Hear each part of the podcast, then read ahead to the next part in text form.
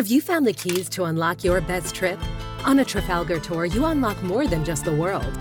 We give you the key to let down your walls and make lifelong friends, the key to discovering hidden talents and fresh perspectives. From one-of-a-kind experiences to iconic destinations, Trafalgar gives you the keys to unlock your best self. Discover more at trafalgar.com slash unlock. That's T-R-A-F-A-L-G-A-R dot com slash unlock. Tour differently.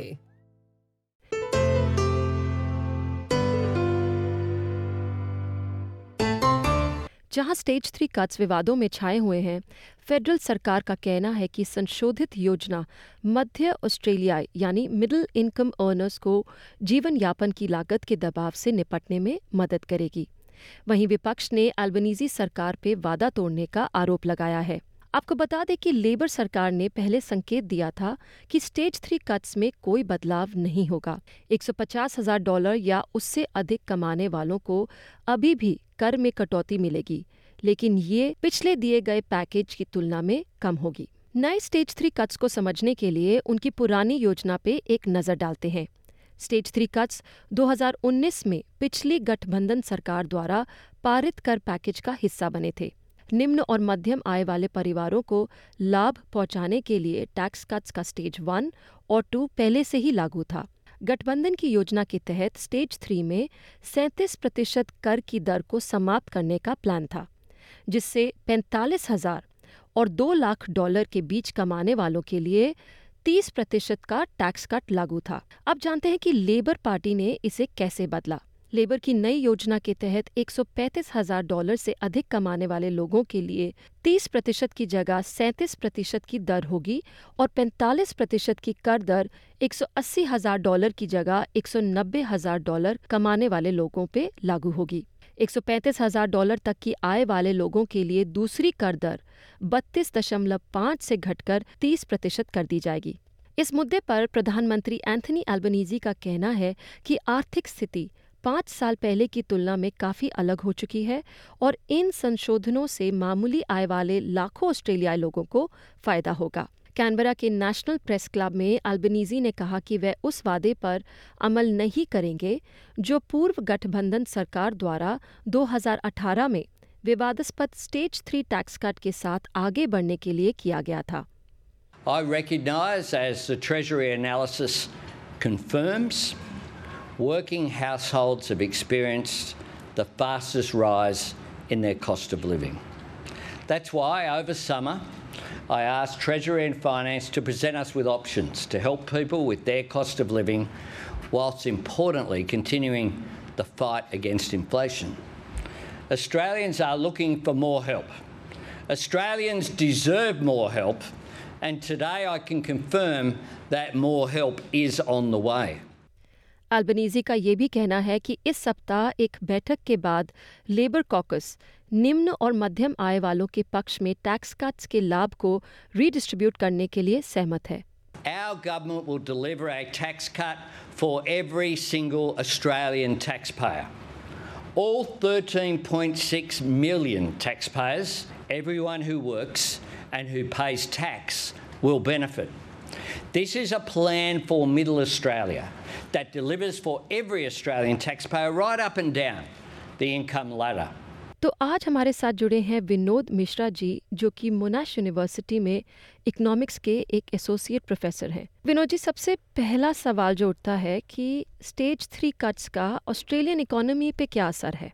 सीधी सी बात यह है कि stage three cut से लोगों को tax में relief मिलेगी, लोगों की जेब में कुछ एक्स्ट्रा पैसा आएगा, इन द सेंस कि जब वो लोग अपना टैक्स रिटर्न फाइल करेंगे तो उनके पास थोड़ी एक्स्ट्रा टैक्स बेनिफिट मिलेंगे, जिसका उपयोग लोग, जैसा कि हम लोग यहाँ पर देख रहे हैं, काफी कॉस्ट ऑफ लिविंग प्रेशर बढ़ा हुआ है, इन्फ्लेशन बढ़ा हुआ है, तो उससे कुछ सहायता उनको डेफिनेटली मिलेगी ये एक्स्ट्रा पैसा होने से।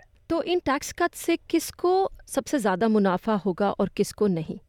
तो पहले जो, जैसा कि दो हज़ार अठारह में लेजिस्लेट किया गया था आपके जो स्टेज थ्री टैक्स कट्स को, उस पे सबसे ज़्यादा जो बेनिफिट जा रहा था वो हायर इनकम अर्नर्स को मिल रहा था।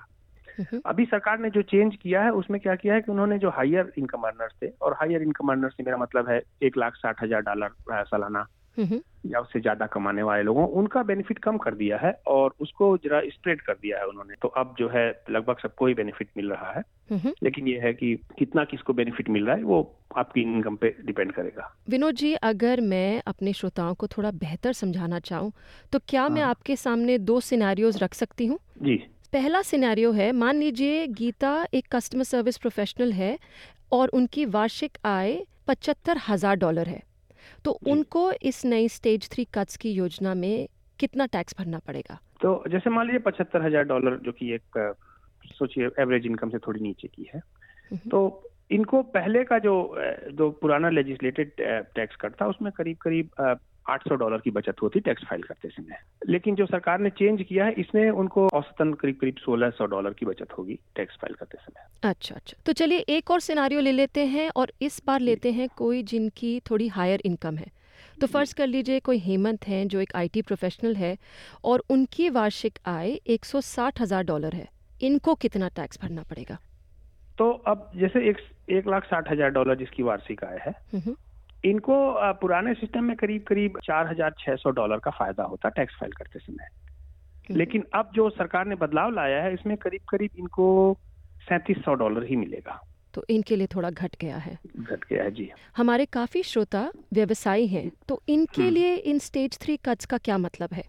इनके लिए भी मतलब वही रहेगा, जब वो इनकम टैक्स फाइल करेंगे और जितनी अपनी इनकम शो करेंगे, व्यक्तिगत इनकम शो करेंगे, आय शो करेंगे, उसके हिसाब से आप किस ब्रैकेट में पड़ती है आपकी आय, उसी हिसाब से उनका कितना फायदा मिलता है उस पर डिपेंड करेगा उनको। तो जाते जाते आखिरी सवाल विनोद जी, ये टैक्स कट्स उपभोक्ताओं की स्पेंडिंग पैटर्न को कैसे प्रभावित करेंगे?